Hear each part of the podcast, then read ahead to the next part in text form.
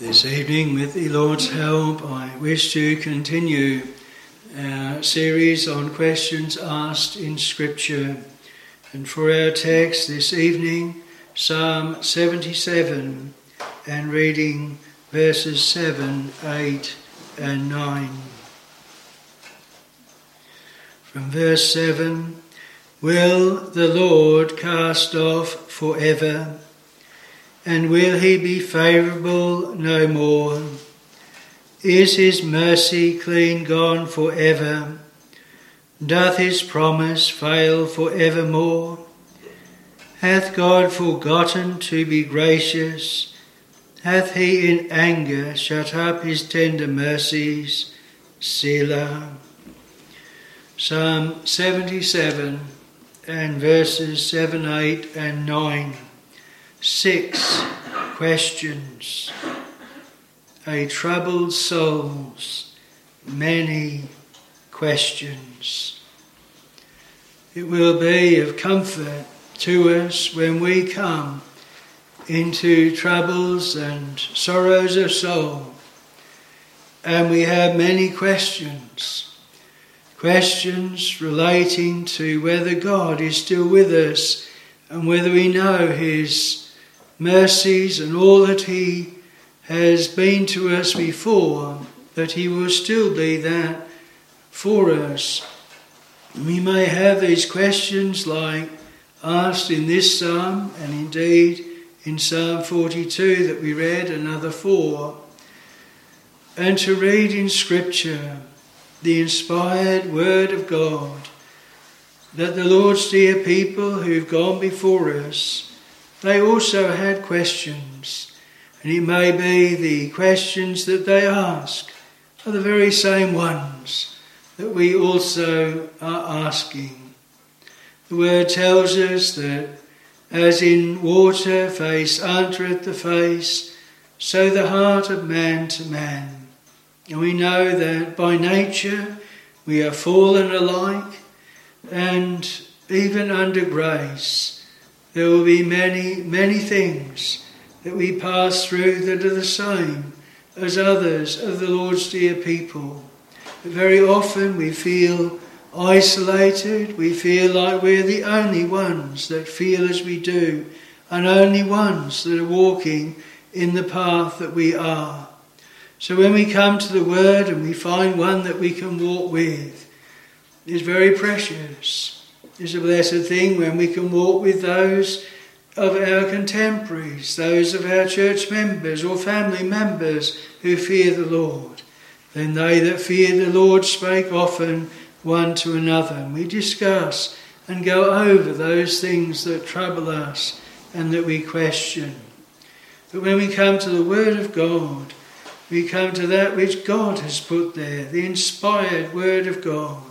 It is the experience of his dear people, and the Lord has seen fit to have it recorded for the help of those that should follow after, even to the end of the world. And so it is that the questions this evening are those questions a troubled soul will be asking. And may the Lord make it of use and of help to the living family of God. I want, with the Lord's help, to look first at the circumstances that were surrounding the psalmist, that brought him to ask these questions. And then secondly, the questions that were asked. But then lastly, the answer to these questions that are found in this psalm as well. So what are the circumstances? We know, of course, that all of the Lord's dear people walk an individual path. But there will be those things that under more general headings, they will be the same for each of the people of God. And so we find in this psalm that the first circumstance is that it is a day of trouble. In verse 2 we read, "In the day of my trouble I sought the Lord." Man is born unto trouble as the sparks fly upward. And it is when we come into those troubles that then we start to search, and it is then we start to question. So dear soul, if you have troubles, if I have troubles, then don't be surprised if in those troubles there arises questions that we ask like these in this psalm. Also, it is a trouble that is not just an outward trouble, but it troubles us. In verse 4, "I am so troubled that I cannot speak." And they're two different things, really. We can have troubles outwardly and it not trouble us inwardly. But very often we have troubles outwardly and it troubles us inwardly. And it affects us. And it did the psalmist here. He says that he is so troubled that he cannot speak. As our troubles affected us like that, so profoundly it is a place of the stopping of mouths. A place when we cannot speak to others, cannot have fellowship with others. The psalmist in Psalm 73, when he is so stumbling over the prosperity of the wicked and the trials of God's people, and he says, "If I should speak thus, I should offend against the generation of my children." And many of the Lord's dear people, they think, if I was to speak my mind, if I was to unburden what is going on inside, the people of God would say, "Well, you're not a child of God. We're not having anything to do with you. How can you be right when you think those things?" And so they keep silent and go over it in themselves. And yet if they would but know, they'd find that the Lord's dear people had an echo too, and that they knew exactly what was going on, because they experience the same things.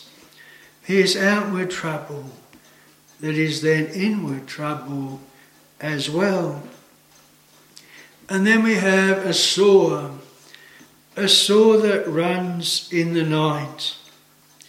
Many of us will know if we have troubles and they take sleep from us and we lay awake at night, and we start to go over things in the dead of night, then they get worse and worse.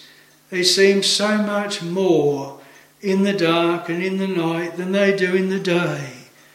And the psalmist here mentions this several times, that it is in the night. He says in verse 6, "I called to remembrance my song in the night. It is my sore ran in the night, and cease not, my soul refused to be comforted." And so it is the night watchers that magnify the troubles and give rise to these questions. Have you found that so? Is that the path, that which is common to you as well as the psalmist here?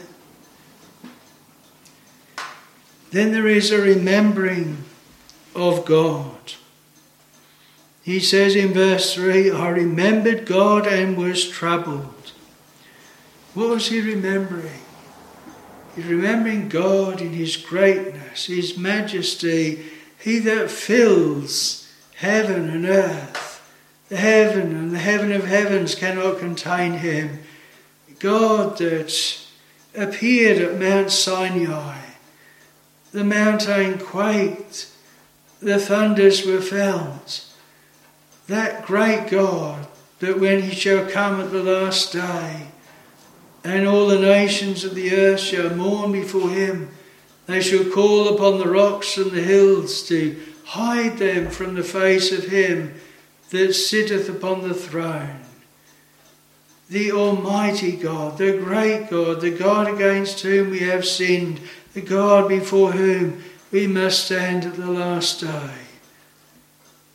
When we consider God, and we would say here, God outside of Christ and outside of the provision for sinners. When we think of God, we think of the situation that Adam was in before the promised seed was made known, before a covering was made by God for him. Before God's mercy was shown him, he hid. When he heard the word and heard the voice of the Lord, the word of the Lord in the garden, he hid from his presence. He couldn't stand before his presence. He was troubled. And so the psalmist here, and you and I, when we remember God, when we remember how great God is greatly to be feared, in the assembly of the saints to be had in reverence of all them that are about him. This was a circumstance whereby the questions arose in the psalmist's heart. But then there was a considering of the days of old. In verse 5, I have considered the days of old, the years of ancient times. Whether or not with the psalmist going right back to the Lord's dealings with Israel. But for the people of God, we think of that which is past. We're warned in the scripture, say not, why were the former days better than these days? Thou dost not inquire wisely concerning this thing. But we often do. We look back and we look back upon the good things, the pleasant things, the blessings. And we say that it is not now what it once was. And we think of former times and former blessings and those things that we've handled and tasted and felt and enjoyed.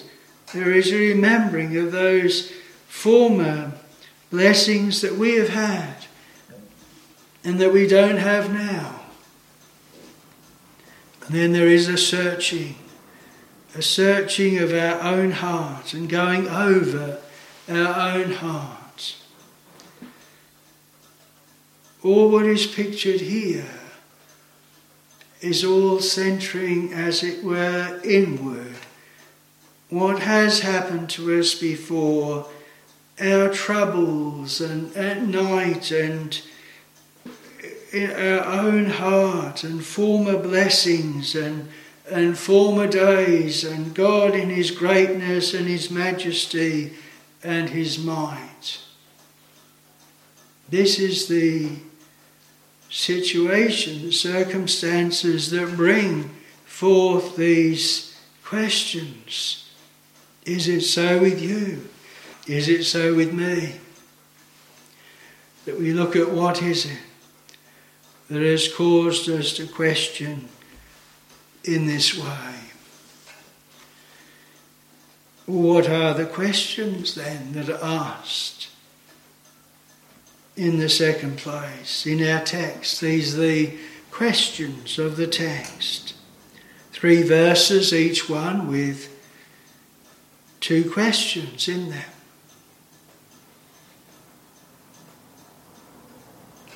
Verse 7. Will the Lord cast off forever? The experience of the soul obviously is feeling cast off from the Lord. And the question is, will this go on forever? Is this eternal? And will he be favourable no more? The soul does not feel the favour of the Lord.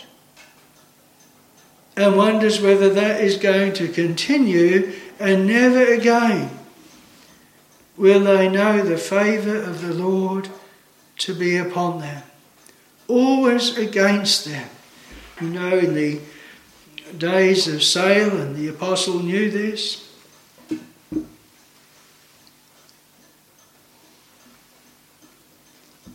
where they had to watch for a favourable wind. When I was young, I used to do sailing in small boats. And if the wind was against us and we had to tack to go somewhere, it was very hard work. That wind was against us, and it was a labour.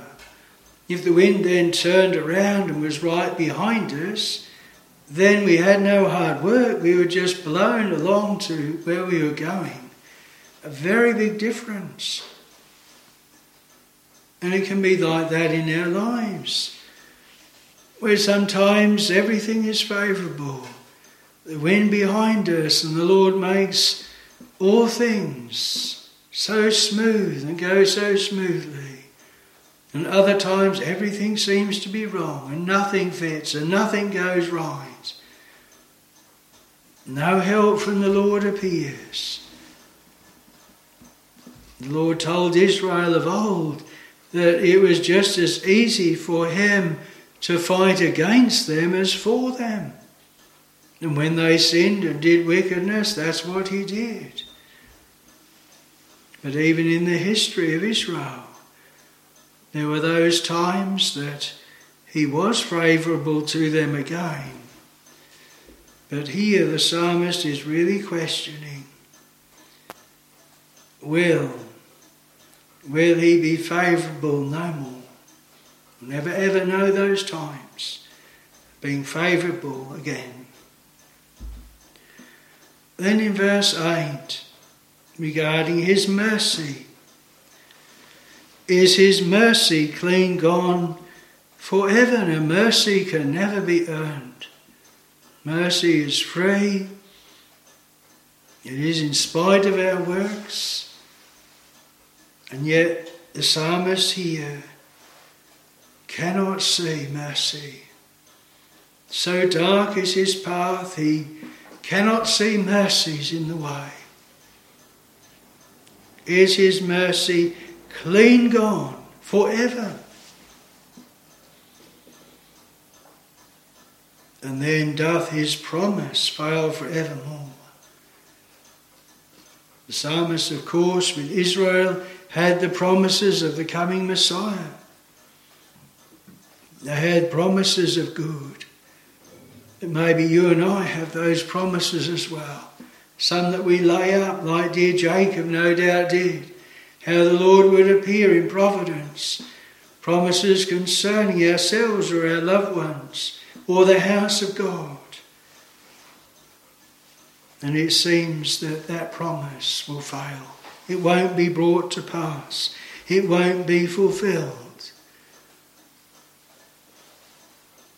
Doth his promise fail forevermore?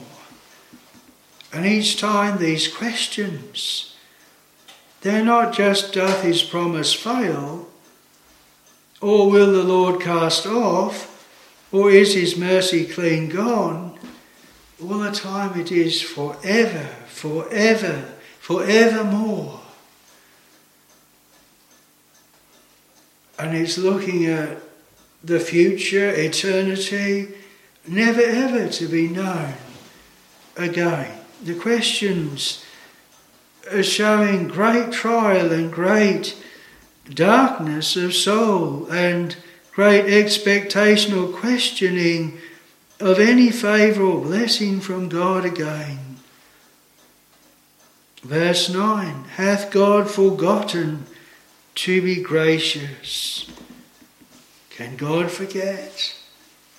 Can he forget to be gracious, kind to those that are unthankful to him, rendering good to those that do evil? By grace ye are saved. But can God forget to be gracious? And hath he in anger shut up his tender mercies? Is it our path? Is it what we've done? Is it what we've said? Is it how we've acted? That God is so angry with us that he's shut up his tender mercies and we won't know them ever again. These are the questions that have been asked by the psalmist. He really feels them. And if we would go back to Psalm 42, then we have other questions. He's asking in verse 5 of Psalm 42, his own soul, why art thou cast down, O my soul? Why art thou disquieted in me? We might ask those questions as well. And then in verse 9, what he says that he was saying to God, why hast thou forgotten me? Why go I mourning because of the oppression of the enemy? A lot of whys. Why this? Why that? A lot of questions. Many questions. And they're being asked by a troubled soul. And dear friend, if the word comes into your path this evening, into mine, we want to know the answers. We want to know what is the way out. How can this be resolved? How can the Lord show us what the true situation is? And remember what we said at the beginning. This is the inspired word of God. Where God shows the malady, then he will show the remedy. And it is so in this psalm. And so I want to look in the third place at the answer to these questions. The first is in the last word of our text, Selah, or pause, a silence. How often it can be that we have so many things arising within, so many questions like this, one after another. And it's like someone says, if we're speaking all these to them, now wait a minute, just stop.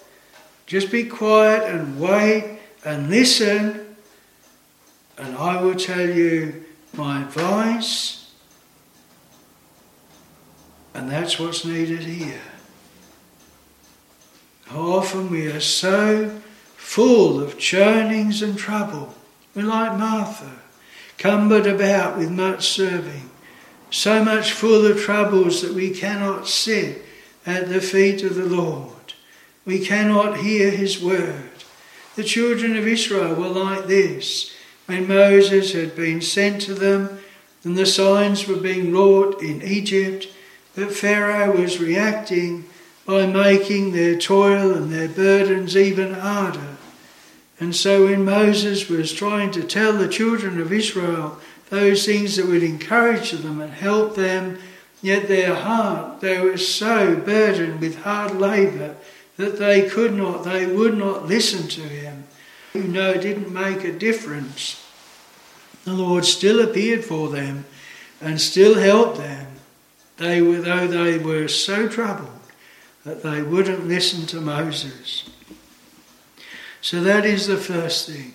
May you and I be helped to be still and to listen and to pause. The second thing is to realise that this is our infirmity. In verse 10, and I said, this is my infirmity. Is my infirmity. How we to remember that we are sinners, we are of the dust, God is in heaven. God knows all things. God is perfect and pure and unchanging. But we change and we're sinners and we are impure and we are those for whom the gospel is prepared for sinners and for those that cannot help themselves.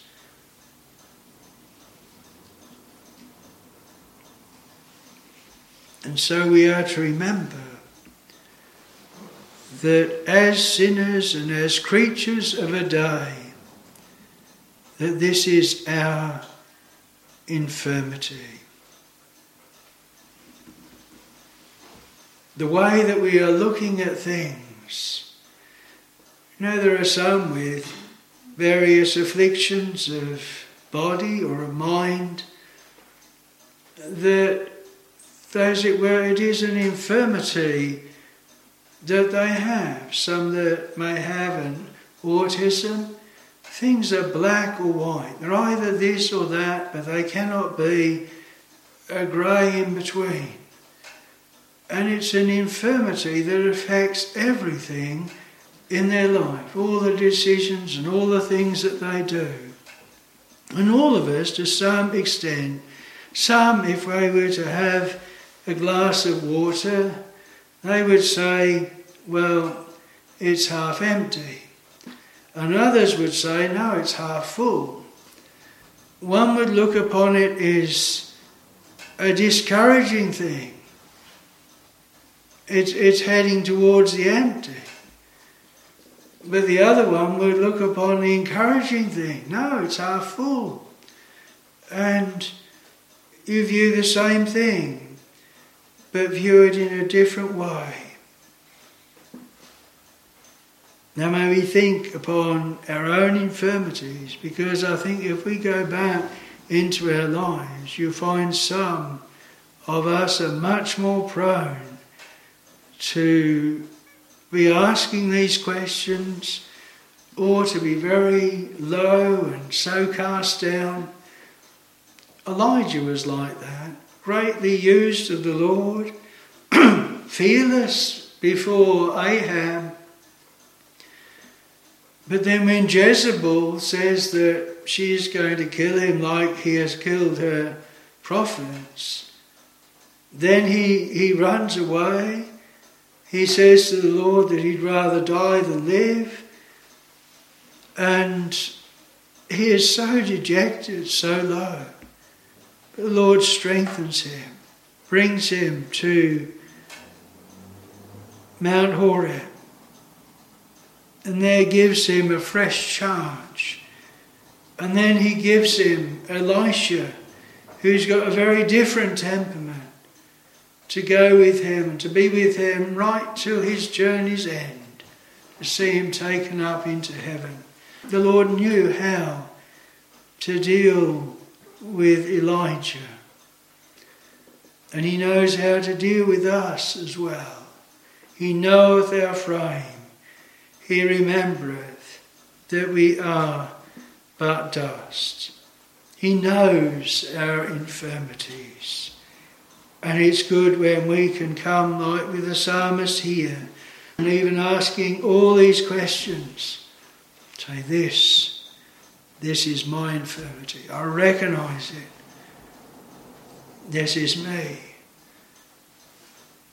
Getting so low, getting so bowed down.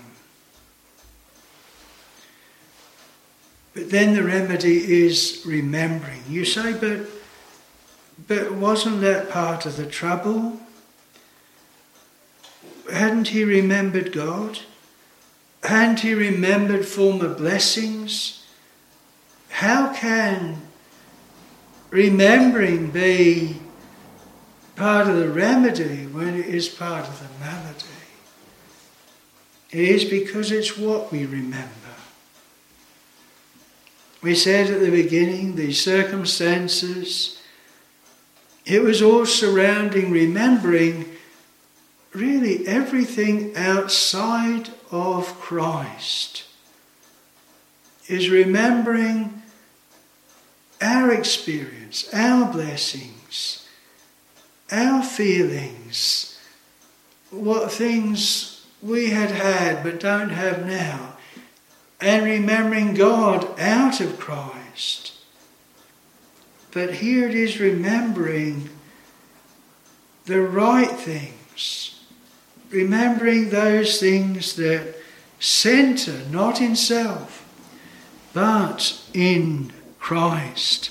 Is one of our hymns, 515. It is a prayer to the Holy Ghost. And we have in verse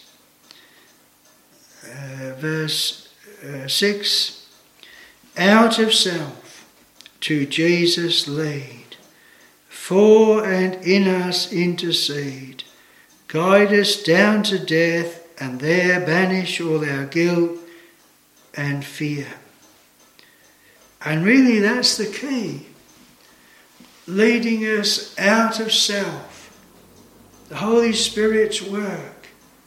The work of the Spirit to take of Jesus and reveal it unto us, to be the remembrancer. He shall bring to you all things to your remembrance.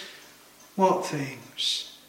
Things that will cast you down? No, all things whatsoever I have said unto you. The word of the Lord is what is to be the strength of the people of God. So what does he say here? What will he remember? I will remember the years of the right hand of the Most High. What does he mean about the right hand of the Most High? If we were to go to Psalm 80, we get a verse, I think it's the first verse I ever preached from. Psalm 80 and verse 17. Let thy hand be upon the man of thy right hand, upon the Son of Man, whom thou madest strong for thyself. That is the secret. The man at thy right hand is our Lord and Saviour Jesus Christ. And he's been made strong so that God will lay on him the iniquity of us all. That it should be through him that the people of God triumph and are strengthened. It is by the Lord Jesus Christ that the children of Israel went out of Egypt by a strong hand, not a weak hand, but a mighty hand. And what brought them out of Egypt? The Passover. The blood shed, the lamb shed, the sheltering beneath that blood, and they are brought out of Egypt. And so it is remembering what God has done through his beloved Son. These Old Testament saints, they saw Christ's day, Abraham did. Moses spoke of him, a prophet, shall the Lord thy God raise up unto thee, like unto me, him shall ye hear. Moses saw the Lord's goodness pass before him in the way on the mount. He was put in the cleft of the rock. Beautiful times of the Lord Jesus Christ. So what is remembered here is our Lord and Saviour Jesus Christ. It is God's way of saving sinners. Out of Christ, God is a consuming fire. And as soon as we lose sight of him, then come all of these questions. God's people are chosen in Christ. All the promises of God are yea and amen in Christ Jesus. Not outside of him. It is because he has shed his precious blood, because the debt is paid, because peace is made on our behalf before God. The writing that is against us has been put away at Calvary. The empty tomb proves it so. And so he goes on. In verse 11, I will remember the works of the Lord, or works of Jehovah, Father, Son and Holy Spirit. The Father, thine they were, the people of God, and thou gavest them me. My Father gave me a commandment, what I should say and what I should do.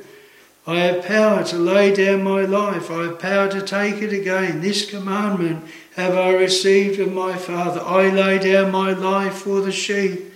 I have power to lay it down, power to take it again. This is remembering the Lord's works. You say of old, yes, you go right back to Abel, who offered a more excellent sacrifice than Cain, because it was a blood sacrifice. Because the lamb was slain. He being dead, yet speaketh, bearing witness, when I see the blood, I will pass over you. And so it's remembering the works of God. And in the New Testament, in these gospel days, we have not just the types and the shadows, but we have the work of our Lord at Calvary. We have the ordinances of the house of God. We have those witnesses that are spoken of in 1 John 5. The witnesses on the earth, the Spirit, that is, the Spirit ministry, the gospel of power that the Thessalonians received the word of God, not just in word only, but in demonstration of the Spirit and of power. And then the ordinances, the water and the blood.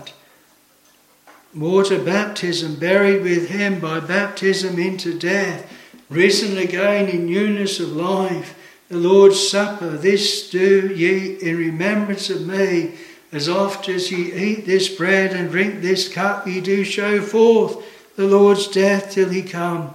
The Church of God is not to forget this.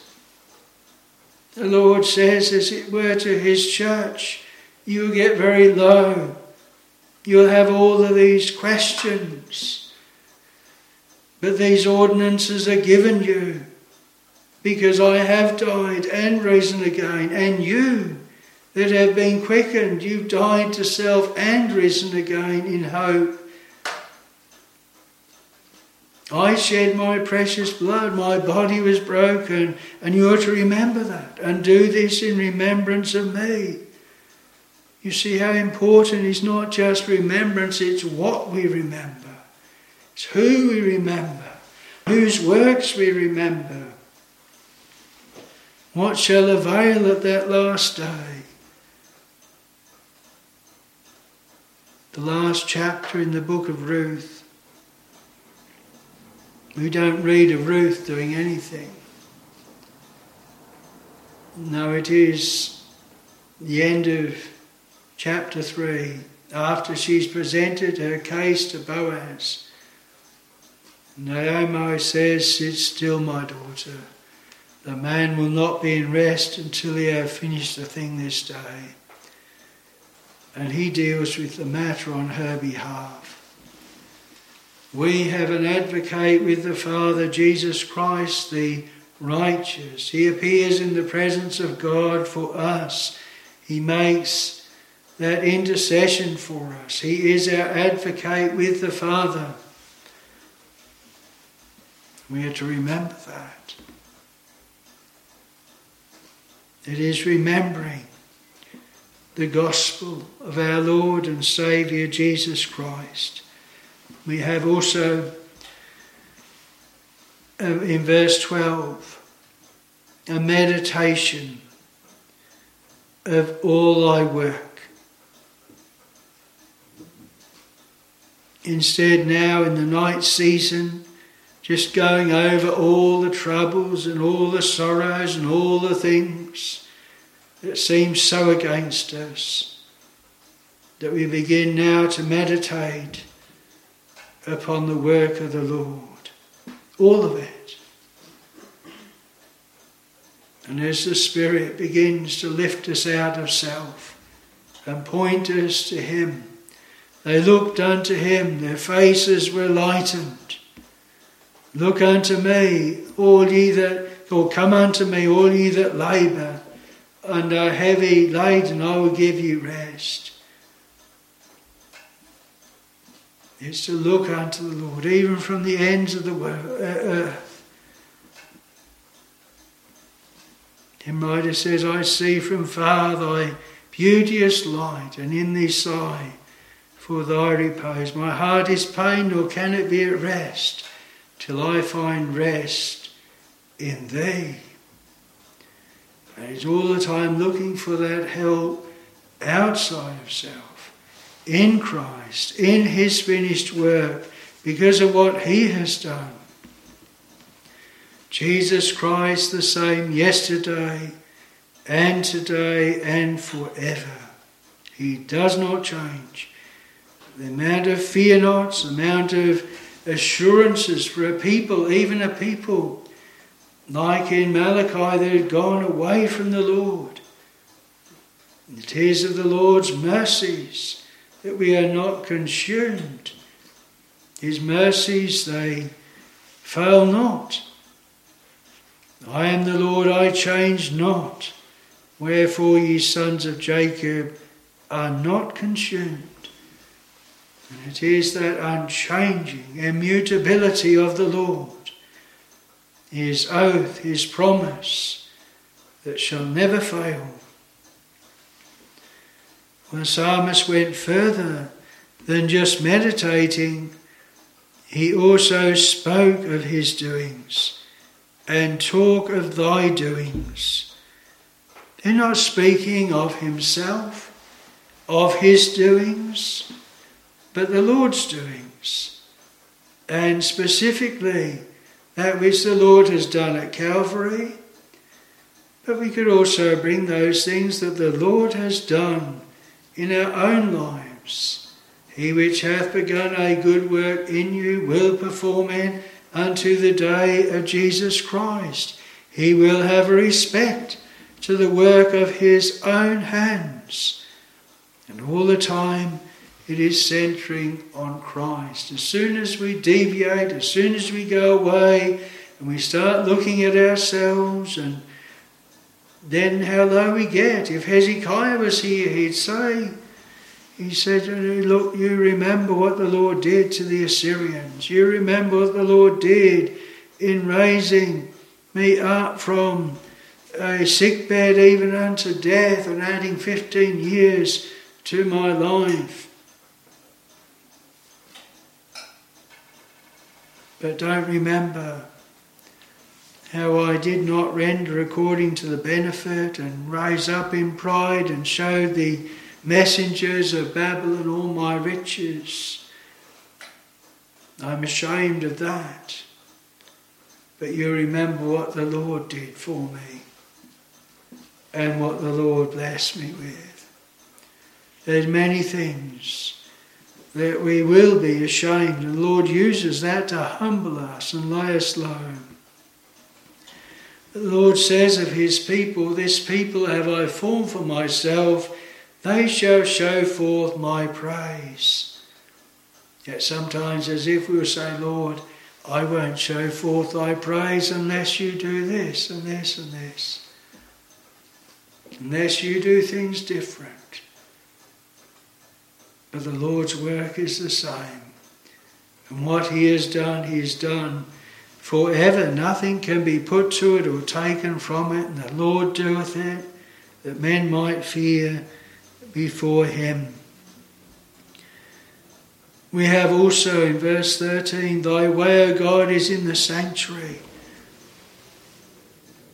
One said once, there's nothing like church trouble. Often in our troubles we come to the house of God to find relief and find help. But when the trouble is in the house of God and is sadly amongst the people of God, then it's a double trial, a double difficulty. But then when we remember that the church is God's church, none can care for it more than him, and he knows how to manage it. And God is greatly to be feared in the assembly of the saints. to be had in reverence of all them about him. Where two or three are gathered together in my name, there am I in the midst. Unto him shall the gathering of the people be. It's a blessed soul that can come like dear Hannah, you know. She had her trouble. She couldn't have children, and she had the adversary so against her. And she regularly went up to the house of God, but what a kind of a house of God that was. The sons of Eli, they lay with the women at the door of the tabernacle. They abused the sacrifices of the Lord so that people abhorred the sacrifices. Well, you can't go there.